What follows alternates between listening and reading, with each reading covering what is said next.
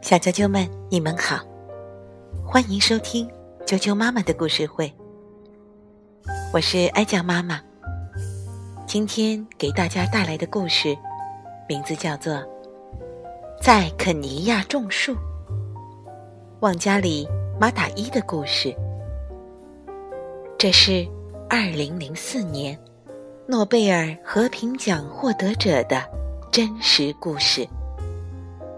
克莱尔 ·A· 尼维拉，文图，赵静翻译，二十一世纪出版社出版。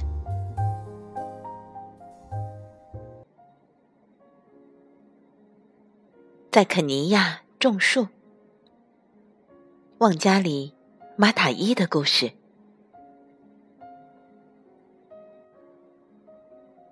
旺加里马塔伊告诉我们。他在肯尼亚中部高地的农场长大。那时候，山坡上覆盖着一层绿色的外衣，大地上长满了无花果树、橄榄树、巴豆和凤凰木。清澈的小溪里，鱼儿游来游去。那时候，无花果树是神圣的。旺加里知道不要去打扰它，哪怕是树上落下的树枝，也不能带回家当柴火。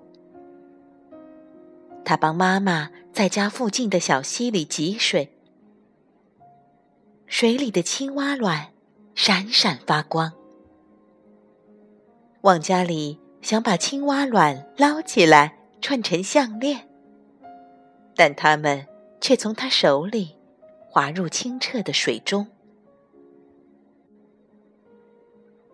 往家里带着对肯尼亚美丽家园的记忆，远离故乡，去美国读书。他在一所由本笃会修女开办的大学里学习生物学。对汪加里来说，那是一段鼓舞人心的时光。那些年，美国的年轻人都梦想着让世界更美好。修女们也教育旺加里，不要只想着自己，要心怀全世界。旺加里带着学到的新知识。心里充满了希望，他多么想回到肯尼亚呀！往家里离开家乡五年，不过是短短的五年，却似乎有二十年之久。肯尼亚的山川景色发生了天翻地覆的变化，他发现。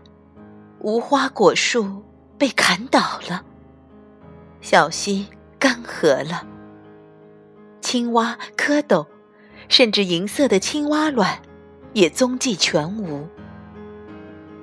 那些曾经让每个家庭自给自足、赖以为生的小农场，都变成了大型出口茶叶种植园。现在。几乎所有农场都种上了经济作物。王家里发现，人们不再种粮食和蔬菜，而是去商店购买。可商店里的食物很贵，他们负担不起，而且也没有自己种的那么好。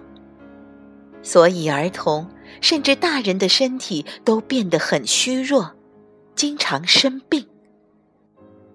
他看见曾经牛羊满山、树木苍翠的地方，如今变得光秃秃。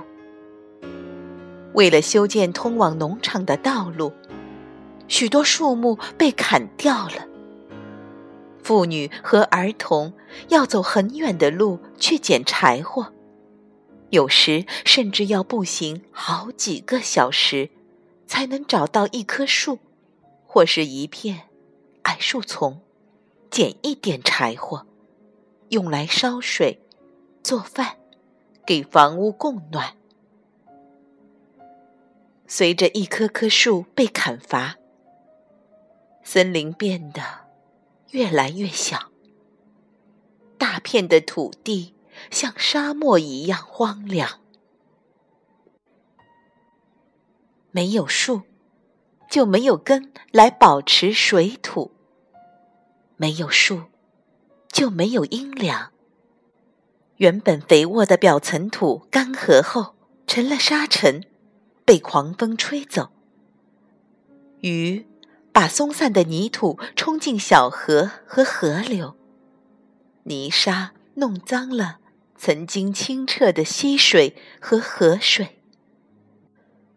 乡村的妇女们抱怨道：“我们没有干净的饮用水，没有柴火做饭，牛羊没有草吃，他们产的奶太少了。”孩子们吃不饱，我们比以前更贫困了。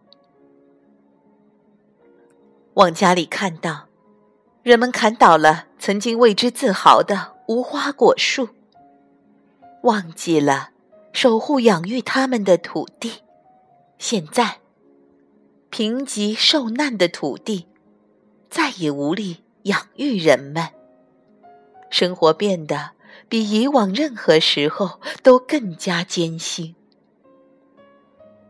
妇女们抱怨他人，抱怨政府，但是旺家里没有抱怨。他想做些什么？想一想，我们自己在干什么？他说：“我们在砍伐肯尼亚的树。”往家里激励妇女们：“如果问题是我们自己造成的，那解决问题的人也应该是我们。”他有了一个简单但不平凡的想法：我们为什么不去种树呢？往家里提议，他给大家示范。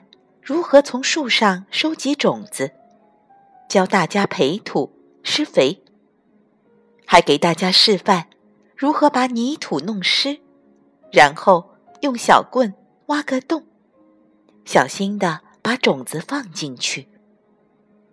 更重要的是，他教大家像照顾小宝宝一样，照顾正在长大的幼苗，每天浇两次水。确保它们茁壮成长。种树并不容易，水源总是很难引过来。妇女们不得不动手挖一个深坑，然后爬进去汲水，把水一桶一同举上来，给树浇完之后，再返回大坑汲水。旺家里的新苗圃失败了，几乎所有的幼苗都夭折了。但旺家里不是一个轻言放弃的人，他用行动告诉大家如何坚持下去。很多妇女在家务农带孩子，她们不会读书，没有人认真对待她们。但是，种树并不需要上学才能学会，也不用等政府来帮忙。他们可以改变自己的生活。种树非常辛苦，但妇女们却为此感到自豪。慢慢的，他们看到荒芜的土地上重新长满了树木，劳动结出了丰硕的果实。现在，当他们砍倒一棵树，就会补种两棵。大家吃上了自己种的瓜果、蔬菜和粮食，比以前健康了。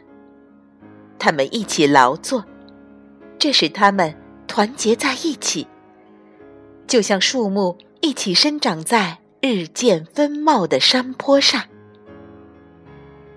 男人们看到母亲、妻子和女儿的劳动成果，表示钦佩，甚至也加入到他们的行列中。往家里把树苗送到学校，教孩子们培育自己的苗圃。他还把树苗送给监狱的囚犯和部队的士兵。他对士兵们说：“你们拿着枪，但是你们在保卫什么呢？因为水土流失，国家在逐渐消亡。你们应该一手拿枪，一手拿树苗，那样才能成为真正的战士。”在旺家里开始行动后的三十年里，一棵又一棵树成长起来，一个又一个人加入进来。在肯尼亚，一共有三千万棵树被种下，而种树活动仍在继续。旺家里对人们说：“当地表裸露。”那是大地在哭泣，在寻求帮助。它需要穿上衣服，它需要色彩，需要绿色。那是大地本来的样子。小啾啾们，在肯尼亚，绝大多数人依靠土地为生，因此。环境保护与国家人民的福祉息息相关。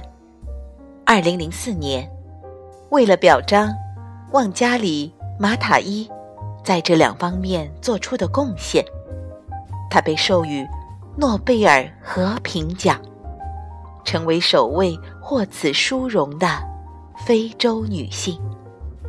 我非常喜欢旺加里对人们说的这段话。当地表裸露，那是大地在哭泣，在寻求帮助。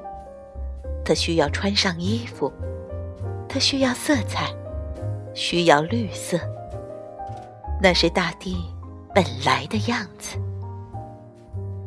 今天的故事就讲到这儿了，明天见。